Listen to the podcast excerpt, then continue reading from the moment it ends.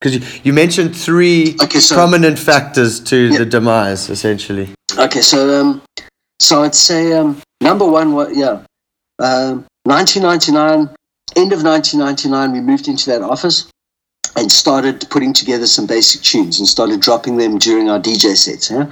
Uh, uh, February 2001, we get the Stuyvesant ad and we got a bit of cash to roll with. Eh? April 2001, we drop Acid Made Me Do It. Eh? Immediately, we start looking for other tunes. Eh? There aren't really any available. We come across Mood Phase 5 and Felix. We spend most of the second half of uh, of um, 2000 working on this Mood Phase 5 album, getting it up to scratch to release. Quite a process. And then um, uh, most, I think we dropped those two. It was April, April 2000, and then we dropped December 2000, we dropped Mood Phase 5, and then February or March, March the 18th, 2001, we dropped uh, Felix Laband. So we'd kind of been working that, that whole period in between all of that. What had happened was this fucking amazing thing was um, we were at Rustlers Valley playing at the New Year's Festival at Rustlers. Eh? Fletcher and Inca sat together and we went, okay, reality engineering time again. What do we do next? What do we want next? Eh? Looked at each other and almost at the same moment said, um, let's go traveling. We need to kind of, okay, we've got, kind of got this country waxed. It can roll now. Eh? But um, let's get out. That's why we did this, eh? to kind of get out. Eh? It's fuck. Eh? Come back, and the first email waiting for me in my in my inbox in Cape Town is from the Czech Republic. Eh? These very very cool dudes. They're called Ohm Square, uh, OHM Square. Basically, the equivalent of Krushed and Sorted in Prague, but more successful. Eh? They've been around a few more years. Live electronic act. Um, they've, they've broken the scene, and now there's a fat scene happening there. And they've got backing with tobacco money to do a fucking cultural exchange. Eh? Do do we mind hosting them in Cape Town? Eh? Organize a gig or two for them. They got money. They're sorted with whatever. Organize them some weed, and then they'll reciprocate. They'll invite us back to Prague. Hell yeah! And this opened this route into Prague. That that three weeks, first three weeks in Prague, we went there for these uh, concerts called Global Connection. He had stupid, stupid tobacco money to bring in uh, four times a year to bring in artists from two different cities around three different cities around the world to jam with the best of Prague. So ours was, I think, the fourth. Then you had Cape Town, Paris, London. No, Cape Town, Paris, New York. Yeah? So we had uh, Dimitri from Paris and Roger Sanchez and I don't know some big name Junior Vasquez. Um, but uh, and then Krushed and Sorted from uh, Krushed and Sorted and Mood Phase Five from Cape Town. Yeah? Mood Phase Five didn't even have an album. Oh, they, album had just been released when that happened. Yeah? Just, just, just been released. April 2001. We head off to Prague for. Uh, and then from Prague, we managed to organize. We had two weeks within gigs. We all managed to organize through them a week of gigs in the Netherlands eh? and Belgium. Eh? And uh, Fletcher and I had already been to uh, to uh, Pukkelpop. We played at Pukkelpop the year before. Eh? What a trip! Uh, all of a sudden, we ended up in Europe on this mad kind of tour that opened all kinds of things. Those tours kept on happening for a couple of years until the tobacco money dried up, and round about the same time, Felix set off the fire alarm in a hotel in Prague at five o'clock in the morning, causing the evacuation of the whole thing and all the art.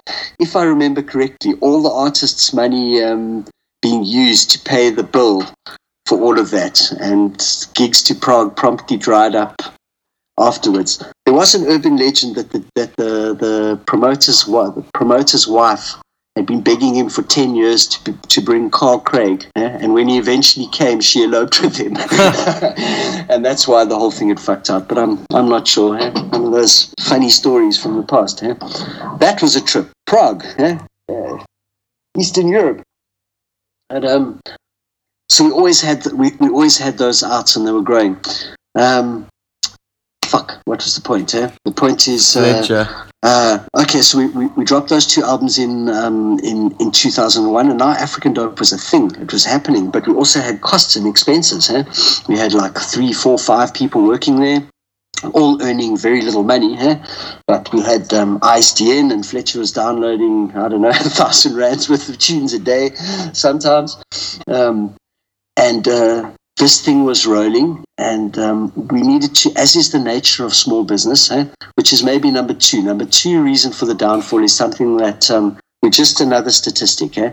What I can tell you from years of experience with many small businesses is that the single thing that catches small businesses is not having the capacity to deal with your growth.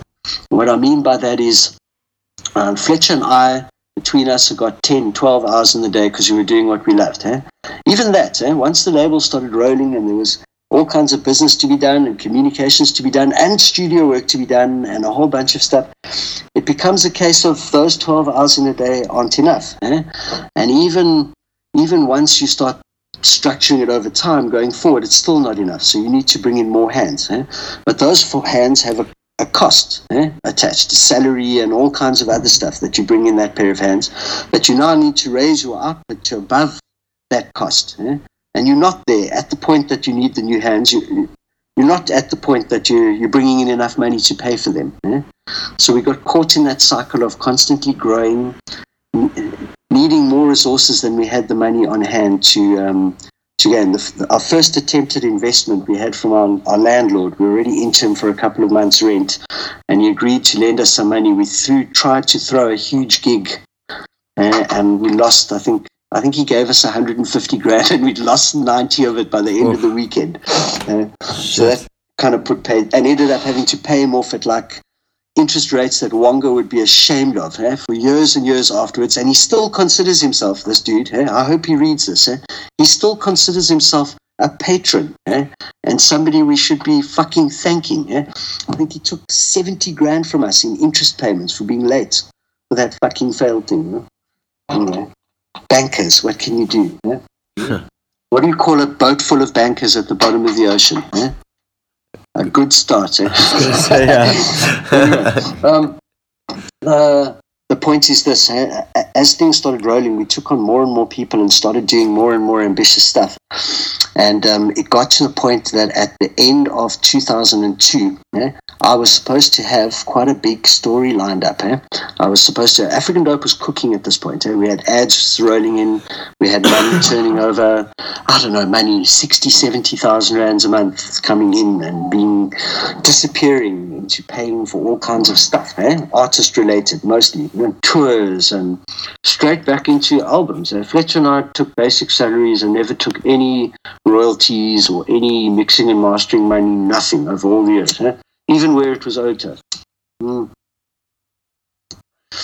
Um, this thing kept rolling, and, and the, the bigger it grew, the more kind of militant the artists had become. I don't know why. In, in hindsight, I'm try. I've tried hard. I've thought about this a lot since you've um, and and in asking me to do these interviews, you've stirred a lot of things, which I must thank you for. Eh? like um, some of them not so lacquer, but those are always cool because then you get to they're, they're, latent and you get to deal with them. It's like shadow get coming to the surface. I don't mind that shit. And um, I, I think the bigger it got, the more important African dope became, especially after we won our SAMA award, eh? which is also a big turning point to the negative, I would say. Eh? I, would, I would say, all things considered, at the time, we needed to, we, would outgrown the little distribution that Leighton at Loophole had, had provided for us manfully. Eh? He worked manfully, but he just couldn't cope. He was also DJing and it wasn't really bringing in enough money, and Musica and the big boys wouldn't talk to him at the end of the day. So we started fishing for distribution. We ended up at the majors with a very cool dude called Paul Thackeray, eh? who's my mate. and uh, Paul said, Look, we. Um, we, uh, at that time, Sony had just changed. They'd just taken on Lazarus Serobe, first black CEO of a major anywhere in the world. And there were some very fresh and interesting ideas going down. And Lazzy came to see us and sat in our office. And we liked what he had to say. Eh? What he had to say was basically, look, we can't take on distribution for your stuff because there's no ways we can essentially convince our sales staff with the small budgets that you're going to be able to provide us. So what we were looking for is we own our product and you distribute it. We'll manufacture it all the rest. We just need to get it into stores, eh? which means for the majors, they don't own it. All they get is a commission on the sale. It's called a P and D deal. Eh? P ampersand D deal. Eh? Um, it's something you do when you'd, you'd, rather the market share of something big that you don't own comes to you. It's not something you give to kippy labels. Eh? So um, we can't do distribution because we're going to end up minim- marginalizing you. But what we can do is we can license a compilation of your biggest stuff. We can call that African Dope Volume 1. We can get you onto radio. We can get that into stores. You might even win a SAMA award. Eh? And once the hype is made, then we can start looking at artist albums of the, the platform is created. Eh? And that's sound thinking. I still think so all these years later. However, eh, what happened was um, they were true to their word. They, they, they cherry picked um, the, the best of what we had available. Of, of the next stuff which we had coming, which is remixes of Mood Phase 5. Because now, the, you know, things, um, one thing leads to another. So where we started in 2000, eh, the tunes weren't good enough. Once there were three albums out of the quality, four albums out, because uh, Warwick came a couple of months after that. Eh? By middle of 2001, there were four examples of what South African electronic, uh, music could sound like and should sound like on the market. And um, the population had responded rather positively to them, eh? all round. Even where radio stations were telling us we can't play this, this they were saying I'm using it on my weather report because I love this Felix song. And um, fuck, thank you, getting thank yous back. Thank you for uh, sorting this out for us, eh? like um, for bringing a different flavor, for giving us something fresh. It was um, a really nice vibe eh? from the media, kind of in the early days. And then we did this album and we won a SAMA award. And um, the focus kind of changed. Like the, the they were demanding. There was a demand for more stuff for us, and what we had lined up was an album of um, Mood Phase Five remixes, most of which were dance floor remixes. The, the, the two commercial, in inverted commas, songs, commercially accessible songs, eh, to what was a very limited playlist format on radio. Eh, they'd already played. Eh? They'd already played Praha Paradise from Ernie. They'd already played the, the three chilled R&B-ish kind of ones, eh? and ignored the the rougher ones. What we had left was real African dope. You've, you've cherry-picked the two like um, most commercially accessible tunes on the album. The rest of it is what the artist wants to say eh? and what we want to drop. Eh? The motive behind what we released was basically always is this fat enough for us to drop? Is this dope enough for us to drop? Me, Roach, and Fletcher, will we drop this? Eh? Would we put this on at home? Would we put this on in a chill room? Would we, would we drop this? And if not, we said no to various tunes because the beginning of the the unraveling of the relationship with Felix, actually. Fletcher said no to a couple of tunes, which, uh, to my mind today, I actually listened to them not so long ago. I was clearing out some archives and I came across them and thought, you know, that was the right move because they. They weren't of the same quality, and they were nudely, nudely experimental little things that would have detracted from those albums. We kind of stood our ground with them, and they went off. Felix wasn't happy, and after that, he came to as as he expressed it to me he didn't want to be on african dope because he didn't feel that the label was going in the same direction as him yeah? he felt that we should be doing especially after we dropped african dope sound system at that point he was adamant eh? like look you dudes should be should be doing dub and drum and bass and that kind of stuff and i'm doing i'm going another direction i'm going and we were going but felix it's not it's not about never has been about genre. Look at the kind of spread. Eh? All right, you're on the one side of it, but real estate agents are further uh, to that side from you. Eh? This is it's not about genre. It's about quality electronic music, and you fall into that. And he wasn't really having any any of it. He kind of had his mindset mindset on leaving. And when he left, he went originally before he ended on Compost. He released that album, Dark Days Exit, on a tiny, tiny little label of his mate, Ross Campbell, hey, Open Records. Hey? Put out um, uh, Ross is into uh, I don't know what you call it. Hey? really intelligent um, art acoustic music. I don't know if that's a fair description. I hope Ross doesn't read this and think worse of me for saying it. But um, uh, Benguela and things like that, eh? like um, music to go and watch live, ac- acoustic dudes pushing the limits, eh? kind of music. Eh? Felix, he thought um, he felt that that was a better fit stylistically eh, than African dope. Never mind any other beef of, uh, I don't know, I, I, I st- maybe he feels differently today. I stand corrected, but that was my feeling at the at the time, and as he expressed it to us, eh, his, his main his main beef with, with not wanting to be on the label was stylistic. Eh? He felt he he didn't fit. He ended up, of course, on Compost to make acid jazz, and uh, do they have anything even remotely similar to Felix Laband? I'm not sure, eh? but um, Michael Reinboth knows quality, no doubt about that. Eh? Um, um, and then what happened was we needed something big. Uh, uh, so, so Sony, um, Sony dropped African Dope Volume One, and they, uh, they, the, the, the, industry started looking to us for pop, eh? and we gave them underground. And it's almost like the whole media went, "Well, fuck you then." Eh? And um, in some cases, I remember it was a little bit later on, but I remember the music dude at um, Good Hope FM, Gerard, somebody I think his name was, eh, telling me we I, I gave him African Dope Sound, sound System JJ push up to listen to a bright poppy dancehall tune, maybe not radio. What you're gonna? If he flipped through it, he flipped through a couple of tunes and he threw the CD back to me and said, "Don't you ever bring me this conscious shit here ever again." Eh? You know what we're about bikinis, beaches, good times, sexy. Don't bring me this conscious fucking make me think shit ever again. Eh? Word for word. Eh? Tune me. And we started getting, I mean, Super Evil Me was a huge hit, but literally 60 radio stations, I think it was 64 radio stations in a row told us not our format. Eh? Not our format. The guy at UCT radio, yeah, commanded what, all three and a half thousand listeners, told me in the end, eventually, after I dissed them in a, in a, I sent a newsletter out dissing all of this publicly and generated quite a quite a and the and the dude emailed me back and kind of um, he said, look, um, the reason I did it was because um, you know 70 80 percent of our music comes from the majors. And all the music the majors give us gives us is in strictly defined formats. You know, this is like bear in mind this is also X many years ago. Yeah? Might not may or may not be the same today. I don't know. Um, it's sort of like um, white adult contemporary, black adult contemporary, white dance, black dance, white pop, black pop. Eh? And your stuff doesn't really fit into any of those categories. So it's really dangerous for us to start playing it because all of our all of our music is playlisted according to those formats because that's how the music comes. If we start playing music that's in a different format eh, and people like it, eh, that's a big problem because now we've got to start formatting for it um, the majors are going to get upset with us, and where are we going to get more?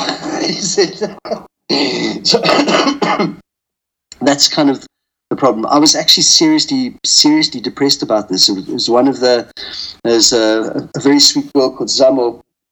She was my friend until we had a few, um, she worked for me and we had an employment issue and she ended up going to the labor court who phoned and reprimanded me. Eh? And um, I don't know, it's long since forgotten from my, my side. But uh, anyway, um, Summer was working on radio and she was depressed. And when she told me 64 radio stations, I was sitting there, we were both of us sitting there shaking our heads. And literally, one of my favorite moments, you can put this in your, there was that section later on. The phone rings as we're sitting there depressed. And it's some cat, he's phoning this crackly line. And I managed to make out that he's from the rural Transkei, yeah, somebody somewhere outside Lusikisiki. I've unfortunately forgotten the name of the radio station, but he's from a little community radio station. And a mate of his who, who goes to UCT has just come back on holiday and they've hung out. And the dude's been playing him African dope. Please, please, please, can we send him the real estate agents to drop on this little rural radio station to play in the hills and valleys of the rural Transkei? Eh? Ah, what a beautiful moment. oh, anyway. All right, what else do you want to know? Oh, how did, how did it start falling apart? Eh? We set up this um, very big. Uh, so um, the, the media dissed us and the distribution with Sony, they did distribute. They pressed and distributed a couple of things for us, and very quickly we owed them 70,000 rands. And as promised, their sales staff had marginalized our stuff to the bottom corner and they let us go and let us off our deal because we'd won a SAMA and done okay with the licensing. And we'd done a couple of sync deals, which ended, we'd done, which ended up meaning we paid them more than they paid us in the end. But all of that's besides the point. Um, uh, we had no distribution. We came across a company called Bowline. Eh? Very, very, very cool people there. Peter Turnison, his daughter Lindy. They don't own it anymore, but at that time he blew a fortune on the music industry, Mr. Turnison. Eh? Um, groovy people. and uh, we connected with them and they offered us a proper distribution deal and they offered us an opportunity because they had the ear of the stores if we could build a proper campaign eh? if we could build um, like three or four albums over season with guaranteed advertising and a tour and some radio support and that kind of thing if we could get build that they knew that they had enough support there was enough support for african dope within the corporate structure that if we presented them a sure seller they would take it and we could make a serious splash over the summer. And they reckon we could sell 100,000 CDs over the summer. We could press plenty, plenty, plenty. We could just elevate this thing onto another level entirely. And we were fucking around here with very low sales. And the advertising revenue wasn't, mean, the most we ever sold of anything at African Dope was 5,000 units. Eh? So it was never about the sales, it was always about the licensing and so on. Eh? But the flow of albums had stemmed. These artists were having issues about releasing their new stuff. Mood Phase 5 hadn't delivered their second album. Felix didn't want to deliver a third album. Warwick's had delivered his second and was busy. There were no other artists around. Um, we'd done Cape of Good Dope Volume 1. Like the timing wasn't right. we didn't have enough releases to, to, to, to generate enough money but I had four big releases coming up. I had well, Cape of Good Dope Volume One hadn't been released yet, eh? so I had Cape of Good Dope Volume One introducing the next generation. Yeah? I had a Mood Phase Five second album, and I had my big one. Max Normal had broken up and come down to Cape Town, and here was Waddy, yeah? and Sibot, and Markus Wormstorm, and Felix, and Fletcher working on something. We had Constructus Corporation. It was going to be the mega album. It was going to be the Gorillaz. Of South African music. That was kind of the, except Gorillaz would be, um, I don't know, uh, demeaning to the concept that we we had planned there, Waddy and them. Huh?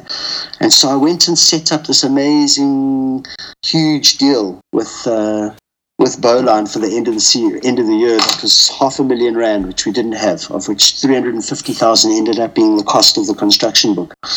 And as this thing was dropping, Cape of Good Hope Volume One dropped perfectly. The first one, the Godessa Social Ills, dropped perfectly. It wasn't meant to sell. It was meant to go to radio and boost the album, and it did. The album went to 5,000 um, units within two weeks, which was expected.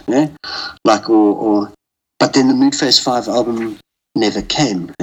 They decided that they weren't happy to release the album that we paid for them to make and they were going to start making it themselves so they owned the master entirely yeah? and they weren't even sure they were going to give it to us even though the contract said that's what it and there were all kinds of other issues it pains me to even think about them the mood phase 5 album didn't arrive yeah? and then the Constructus album arrived uh, 300,000 rand over budget yeah? Um, deliberately produced by these dudes to sound shit. Eh? They deliberately produced it to sound lo-fi and shit. Eh? That was the ask them now. Eh? They deliberately produced it to sound shit, and um, they deliberately made it so that it was as unpop as anything could possibly be. And then the band broke up on or around the launch party over girl issues or some other artist ego related nonsense. And at the launch party itself, they were telling the crowd not to buy it, but to look out for the next one coming called Blood Nose Pussy Boy. Eh? Um, which I guess turned into Die Antwoord, eh? all things considered with hindsight, hindsight down. And all of a sudden, I had cancelled tours. I had tens of thousands of CDs that hadn't been returned, and I had uh, a very angry distributor who had upfronted 300,000 Rand to make these very expensive books which couldn't sell, demanding their money from me. Eh?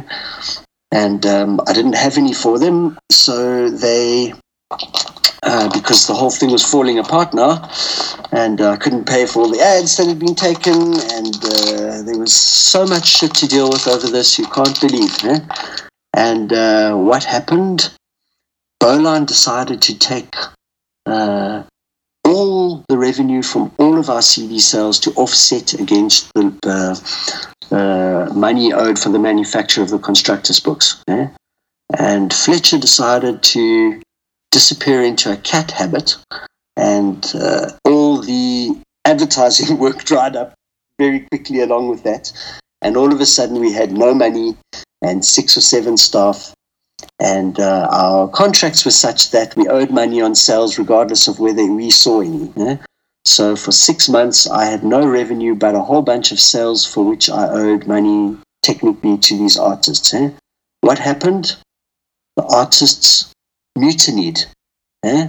One by one, they came with lawyers' letters and stories, and it became it's the most miserable period of my life. Never mind the fact that I was dealing with uh, my first child was still born eh? in the middle of all of this. Um, uh, yeah, for six months I had so many artists screaming at me and threatening death threats and coming into. We then had a baby successfully, coming to my house to supposedly wish um, good wishes on the new baby and shouting and screaming and accusing me of being a thief in front of my wife and babe. That kind of shit. Eh? Death threats and threats of robbing our studio and Mark Rosen on my case and. Um, and then my financial um, guy, eh? I was I was forced. It turned out my financial guy that I did have that um, an old mate I miss. He's dead now, eh? but also Marcus alluded to him earlier on as uh, cracked up hippie. Our financial dude, Mr. Kelly, who'd been with me from Solid Records. It turned out he hadn't really sorted out any of the books and so on. It was a complete fuck up from start to finish on another level that uh, I wouldn't wish it on my worst enemies. Eh? And uh, I had to start doing the books, and um, a budding artist that I knew, a chap called Jeremy DeTolly, eh? that's uh, from the Dirty Skirts, and today what's it's called, Original Swimming Party, I think his act now. Eh? Yeah. He's actually a financial guru. Eh? Uh, I hope he doesn't mind me saying that. Eh? He came in to have a look at my books, taught me how to do pastel, and explained to me that um, actually this business is not me and Fletcher, and um, it owes Fletcher and I hundreds of thousands of rands more than any of these fucking assholes trying to take us out. Eh? And um, I should just agree to it because that was the way the way that South African law was. If any of them had sued me, they would have had, had to end up paying for the liquidation, and our claims were ten times bigger than theirs. Eh?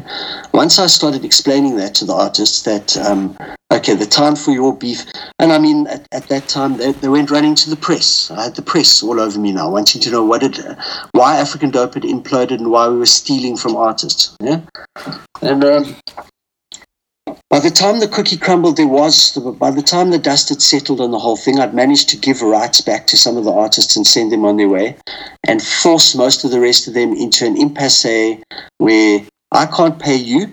And if you sue me, yeah, I'm not claiming, I'm not getting paid either. Yeah? And if you sue the business, yeah, then you're going to have to pay for the whole thing and you're going to end up with no money. And whatever money there is is going to end up getting paid to me because I'm owed a thousand times more than you and I'm not whining and moaning. I'm trying to fix it. Yeah. So once they got that, they all disappeared um, almost universally, acrimoniously into the scene, and pretty much for a couple of years destroyed our ability to sign everything. At that point, 2005, Fletcher bailed eh, with blessing eh, to um, to uh, he managed to cure himself miraculously. What an amazing dude! But um, he managed to cure himself by willpower, pretty much, of years of addiction, eh? sought himself out, and he knew what he wanted to do. And he had my blessing. Eh? Off he went. Um, Heather was DJing and so on. I'm, I'm really not sure how she kept her head together during all of it. I started getting busy with other stuff. Eh? I made a business called Sonic Spaza and another one called Dig It All and another one called um, Dope Mobile. And I was trying all kinds of stuff. I had no income. And um, after three or five years or whatever of pouring heart and soul 18 hours a day into this thing, it was broken eh? completely. Um, one or two of these things that I did, one of them in particular called Sonic Spaza, started working. Eh? Um, I managed to get some investment from Joburg, which is an online licensing platform. Eh?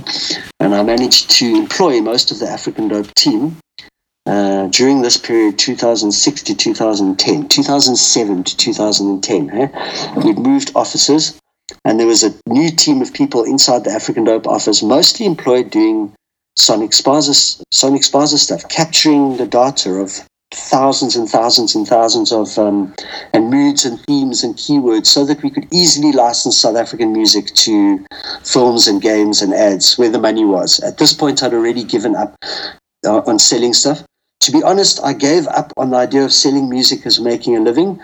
Within three weeks, no, a month of dropping acid made me do it. Eh? Even though the first 1500 had sold out in Long Street, such that we panicked and took um, King of the Swingers off the album and replaced it with Animal Chin Remix, which didn't have such a hectic sample infringement because we were worried. Eh? It, it, sold so quickly, we took it off, killed it. Eh? Um, but about a month after that, we went to do a gig in PE. And I knew for a fact that we hadn't sold any of those 1,500 CDs. We hadn't sent any to PE. And when we arrived there to do the gig, there were 400 people there who knew the album backwards. And um, there'd been two copies when I when I asked how and why. There'd been two copies uh, brought from Cape Town, and they'd been copied on onto CDRs, which were brand new technology in those days. Eh? And so uh, I gave up on sales then. Our head, our fans, we called them lovingly the heads, eh? African dope heads. Eh? um, are the kind of dudes that figured out you could pirate music first and were pirating it. Eh? Those are the early adopters, you call them today. Eh? Yeah. Those are the kind of dudes we had. Anyway, when I came back from um, from uh, uh my focus was very much on on uh, on uh, Sonic Spaza, and Sonic Spaza was paying all African Dope's expenses. And all the moaning and whining from the old sets, uh, set of art, artists had subsided. Eh? And there was still no gap to fill in where African dope was, and still the world at large looking to African dope eh, to deliver the dope stuff from, um, for to deliver to, to be the filter or the taste maker into the electronic music scene. Of course, now technology's exploded, and all Ableton's happened, and all kinds of people are starting to make music. Eh? And there's a new generation of dudes that have popped up. Eh? And Heather is nurturing. I'm hearing a couple of good tunes that are coming. I'm kind of keeping an eye of it over my shoulder. And um, uh, Sonic Spaza is paying the bills. So this can kind of uh, keep rolling and keep happening. Meanwhile, you can't really kill African dope. Eh? So the digital distribution is still rolling on. We're not selling CDs anymore, but the digital distribution is kind of dribbling in. And all these people from all over the world are still interested in what we're doing and checking our website out. We're still getting the odd ad and um, uh, licensing, that kind of thing. It becomes clear that we're not, even if I wanted to kill it, and to actually kill African dope and remove it as a business is something nobody ever, not even SARS, I don't think, would be stupid enough to do. Eh? It's so fucked that it's become, as a business structure, it is so fucked that it's become what it, it initially set out to be, which is anti-business. We could go into it in more detail, but it's so fucked on every single level from a business perspective that you can't even. Four different sets of accountants said to me, just leave it, and if they ever come knocking, then we'll, then they can deal with it. Like uh, chances are they'll just tell you close it right off. Eh? But um, the point is, a whole bunch of new artists got attracted to African dope as being like the first set, um, as being uh, the best possible option for me to make things better, to, to make my career for myself. Yeah? I don't think very little of it, other than other than the hype and rah rah rah. Um, ever actually had to do with African dope. So that's a that's a thing on the dance floor. It's never really been a thing amongst artists. Most artists, if you have to press them, I personally feel would tell you they resent African dope and they resent what African dope did yeah, for South African music because it took the focus away from the artist. Yeah. Maybe that's way too cynical. I'd love to be proven wrong, but that's the end of the day. If you pressed them and they were honest about it, yeah. would they rather be signed to African dope that was cooking were rocking by themselves with no African dope taking some of the glory eh, or the limelight, uh, they'd be lying if they said uh, it wasn't the latter.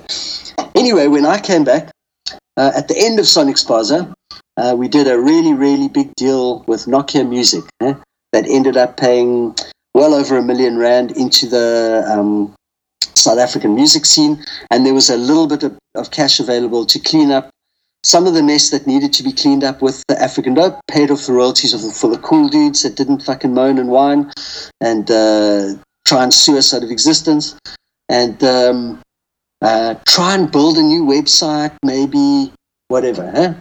Within three months, this new set of artists had blown the whole lot. The whole lot was gone.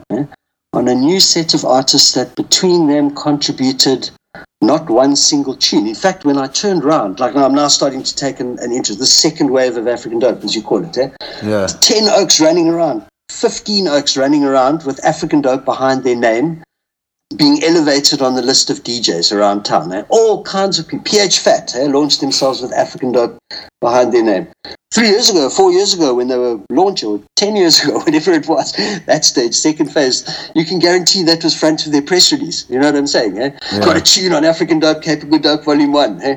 Plays under the African Dope name, toured with African Dope to there, there. And then we was also at, uh, at the assembly and yeah, at the rest of it. Eh? As soon as they pop out the top, off the what you call it, gone out of the out of the without willingly being pressed on it. Even even people who contributed so much eh, and clearly do hold it to heart, like Mix and Blend, eh, unless you say to them delib- deliberately in, with an interview, "What about African dope?" It's not part of their reality, brother. It's not, you know. And maybe fair enough. I say that with no beef. Eh? There's no. Um, it's just interesting how um, how. Uh, how much of a mirror reality actually is, eh? how, un, how little of it is consensual, actually, uh, memory and stuff like that, and what things mean, the relative value that different things have to people. eh? So, um, very quickly, I came back and went, okay, all of these dudes, you, you just you've just put me down for thirty thousand rand expense to ship a whole bunch of you guys, not me, eh, on on on holiday to Durban or to up the garden route to go on tour. Eh, kind of, what's in it for me? Eh? The owner of the label is paying for this. What do I get out of this? Kind of thing. Is there a single tune that I can drop to give my mailing list? Like something to give away? Is there anything? Is there? am I getting? Have you, have you got like a mailing list collection thing so we can collect? Absolutely fuck all. Eh? The whole thing had been set up purely in, in, intentionally with the intention to add value to the artist, to use the African Dope name to add value to artists. Eh? Now, if you want to ask me for a catchphrase to sum up the second phrase of African Dope and why it lasted so short and why it disappeared so quickly, is because that phase was about eh, 100% purely using the African Dope name, squeezing value out of the African Dope name and following and whatever to give to artists to further themselves. eh? And it did that magnificently, eh, kind of thing, from what I can see. eh? And the end result is what it is. Eh? That African, nobody remembers any of that stuff. Eh? Ask people about African Dope, they remember Felix and Warwick and real estate agents, maybe, eh, kind of thing. Nobody remembers. I doubt anybody could tell you. And it's a shame for a guy like Jam, like Jam Job Baker, my, my good mate, eh, that worked tirelessly for years for nothing. To keep African dope alive while like the, the the voice of African dope arrive and, and the feeling and the irreverence and I, I know he takes it to heart. Jamjoy is the is the one artist that it's with a with um disappointment. I know it's with disappointment that he can't continue. They they can't continue pushing themselves through that structure eh? because the the will has gone out of it. Eh? The will and the personnel are gone. But uh, it's a shame, but hardly anybody knows that stuff. eh? They don't know it. Eh? They don't. The last 10, 8, 10 releases we did, the Richard III, the, the even Mr. Sakitumi, some of it's really good music. Eh? But um, I don't know if any of it's African dope, any of it can be defined as African dope like the earlier African dope was, purely because all the earlier African dope had one month, two months, three months of me and Fletcher all over it. Yeah. It's as much, um, maybe these artists will take offense for me saying it, but when I've spent two months making your little sound sound big, eh, there's a lot of me in that, eh? not just you. Eh? And um, I, the, the last thing I want is for is is any props or cred or heaven forbid people to start following me and you know wanting to build some kind of story about me. But uh, but the half the reason, no, maybe not half, a goodly fraction of the reason why that African dope music has got that flavor and that feeling and makes people feel the way it is because is because Fletcher and I made sure it did. We put the the, the missing element, eh, the fifth element in there, the The umami. um, I don't know what you call it, brother, but it's it became very clear to me. I, I got a couple of thousand hours working in studio. It's not that much, but enough to kind of make an make an opinion. And it always struck me that you can have the best recording, the the, the, the worst recording of of a of a genuine performance. If the performance is done genuinely, yeah, um, the recording can be as bad as you like. Yeah?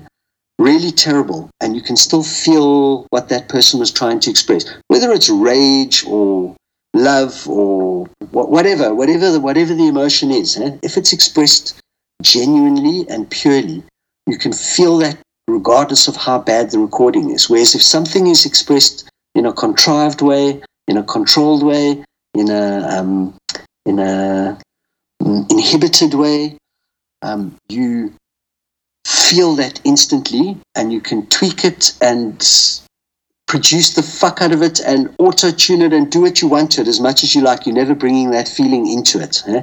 The feeling of what gets expressed musically stores inherently, metaphysically, along with the physical noughts and ones. It's it's one of the great mysteries of of sound and and uh, and recording. I can't really get my head around it, but I love it. eh? Like the fact that that does that, that that's something metaphysical and intangible, the intention and store along with the tune. So that's what that's what was there.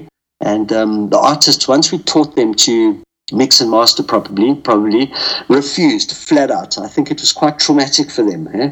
to to have their tunes mixed and mastered. Another funny story for you quickly. When we were doing the real estate agents album, eh? um, at this amazing studio in the wilderness, we took them to paid to uh, Dynaudio 3D surround speakers. So we started working on Sibot's album first, going through layer by layer, track by track, going in, treating the compression, treating the reverb, treating the sound, and making it as huge as possible. eh? Making it say what it what it's meant to say, and having a lot of fun doing it. eh? Next song, next song, next song. And these tunes, which were always good and quirky, eh, started becoming monsters. Eh? One by one, they started becoming monsters. And I could see Markus going green at the thought. He was totally not enjoying this process of his tunes being opened up and all his mistakes at the end of the day being dealt with. You didn't tune your kick drum and the, and the bass properly. That's why there's that really horrible moo distortion in the middle there. Let's just go in there and remove that frequency. Ah, that sounds better. It's now going instead of. Try and write that down. I you. Um, uh, he took one look at this and he went running off it and he'd locked himself in his room there for a couple of hours and when he came out he had mixed down all of his songs and deleted the separates so we had to basically master his so that we couldn't go in and mix and master his album we could only master it eh? which means that listen to that real estate albums and you'll notice that the Markus Wormstorm album is about half the size eh? in every um, in every uh, uh, with every um, I don't know performance index you could care to use. It's about half the size of um, of Sibot's album. Also, in the in the in the working of that, I had to spend a lot of time trawling a lot of nasty frequencies to pull them out to try and make it sound like on the same level, so that you don't put the one on and then the other, and the other is embarrassing. Yeah?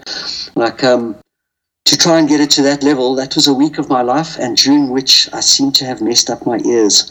I started getting anything I did in the studio, I'd get this gunk coming from behind my ears. It was six months of acu- acupuncture to get rid of it, and after that, I was like, no thanks to the studio. After that, they ended my studio career.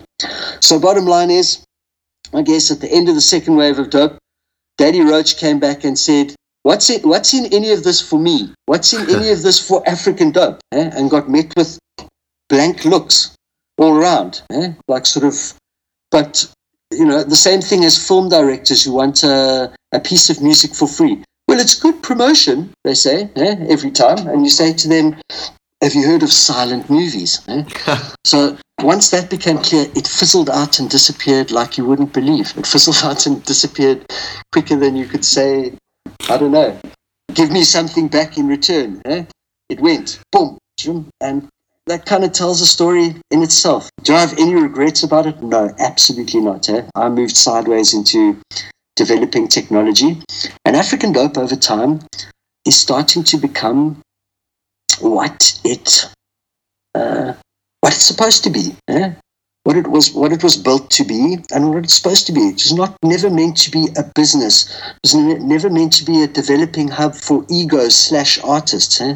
This is meant to be a, a wake up call in a way, just a little nudge in the ribs, eh? definitely in the ribs, a nudge in the ribs to say, "Oi, eh? there's more to life than just money. New musicians, there's more to life than just careers. Eh?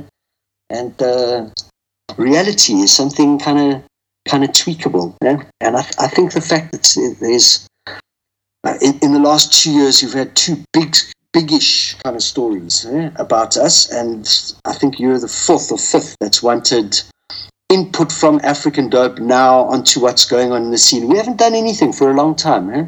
I think the, the influence and the importance kind of speaks to itself, speaks for itself. Eh? Not that I'd ever do it again. I've no interest in doing it again. But I'm kind of proud that um, that we have managed to make, that we did kind of manage to increase the quality, increase our understanding in this little neck of the woods about what we are capable of doing eh?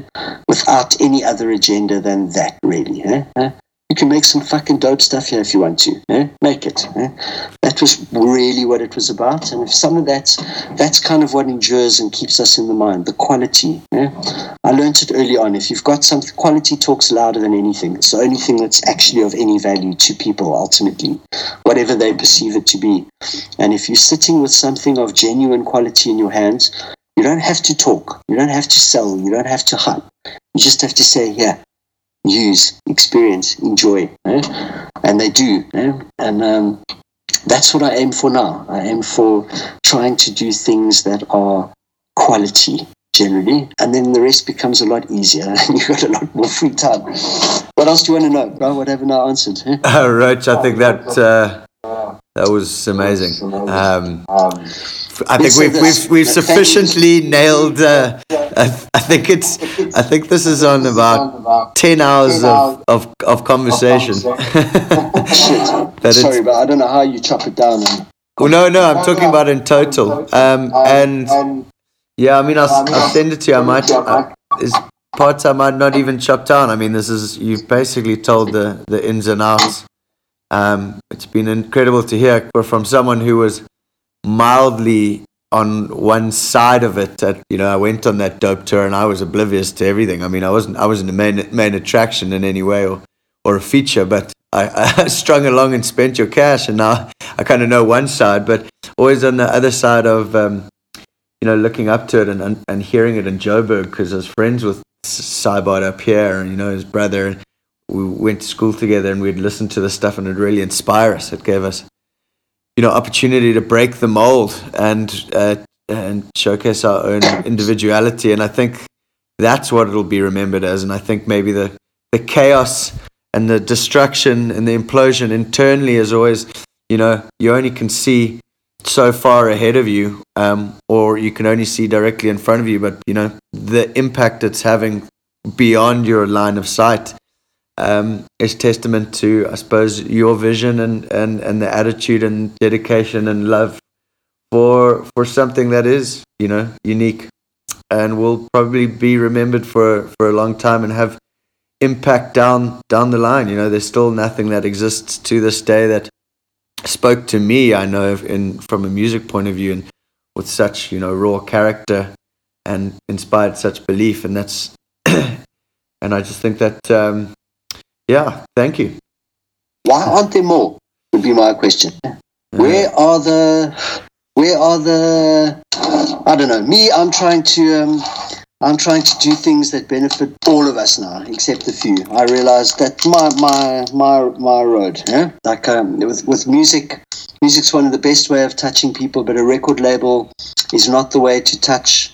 Is not the way to to come with thoughts that make the world better, yeah? kind of thing. There are, other, there are other ways of doing it. I'm, I'm exploring theirs now.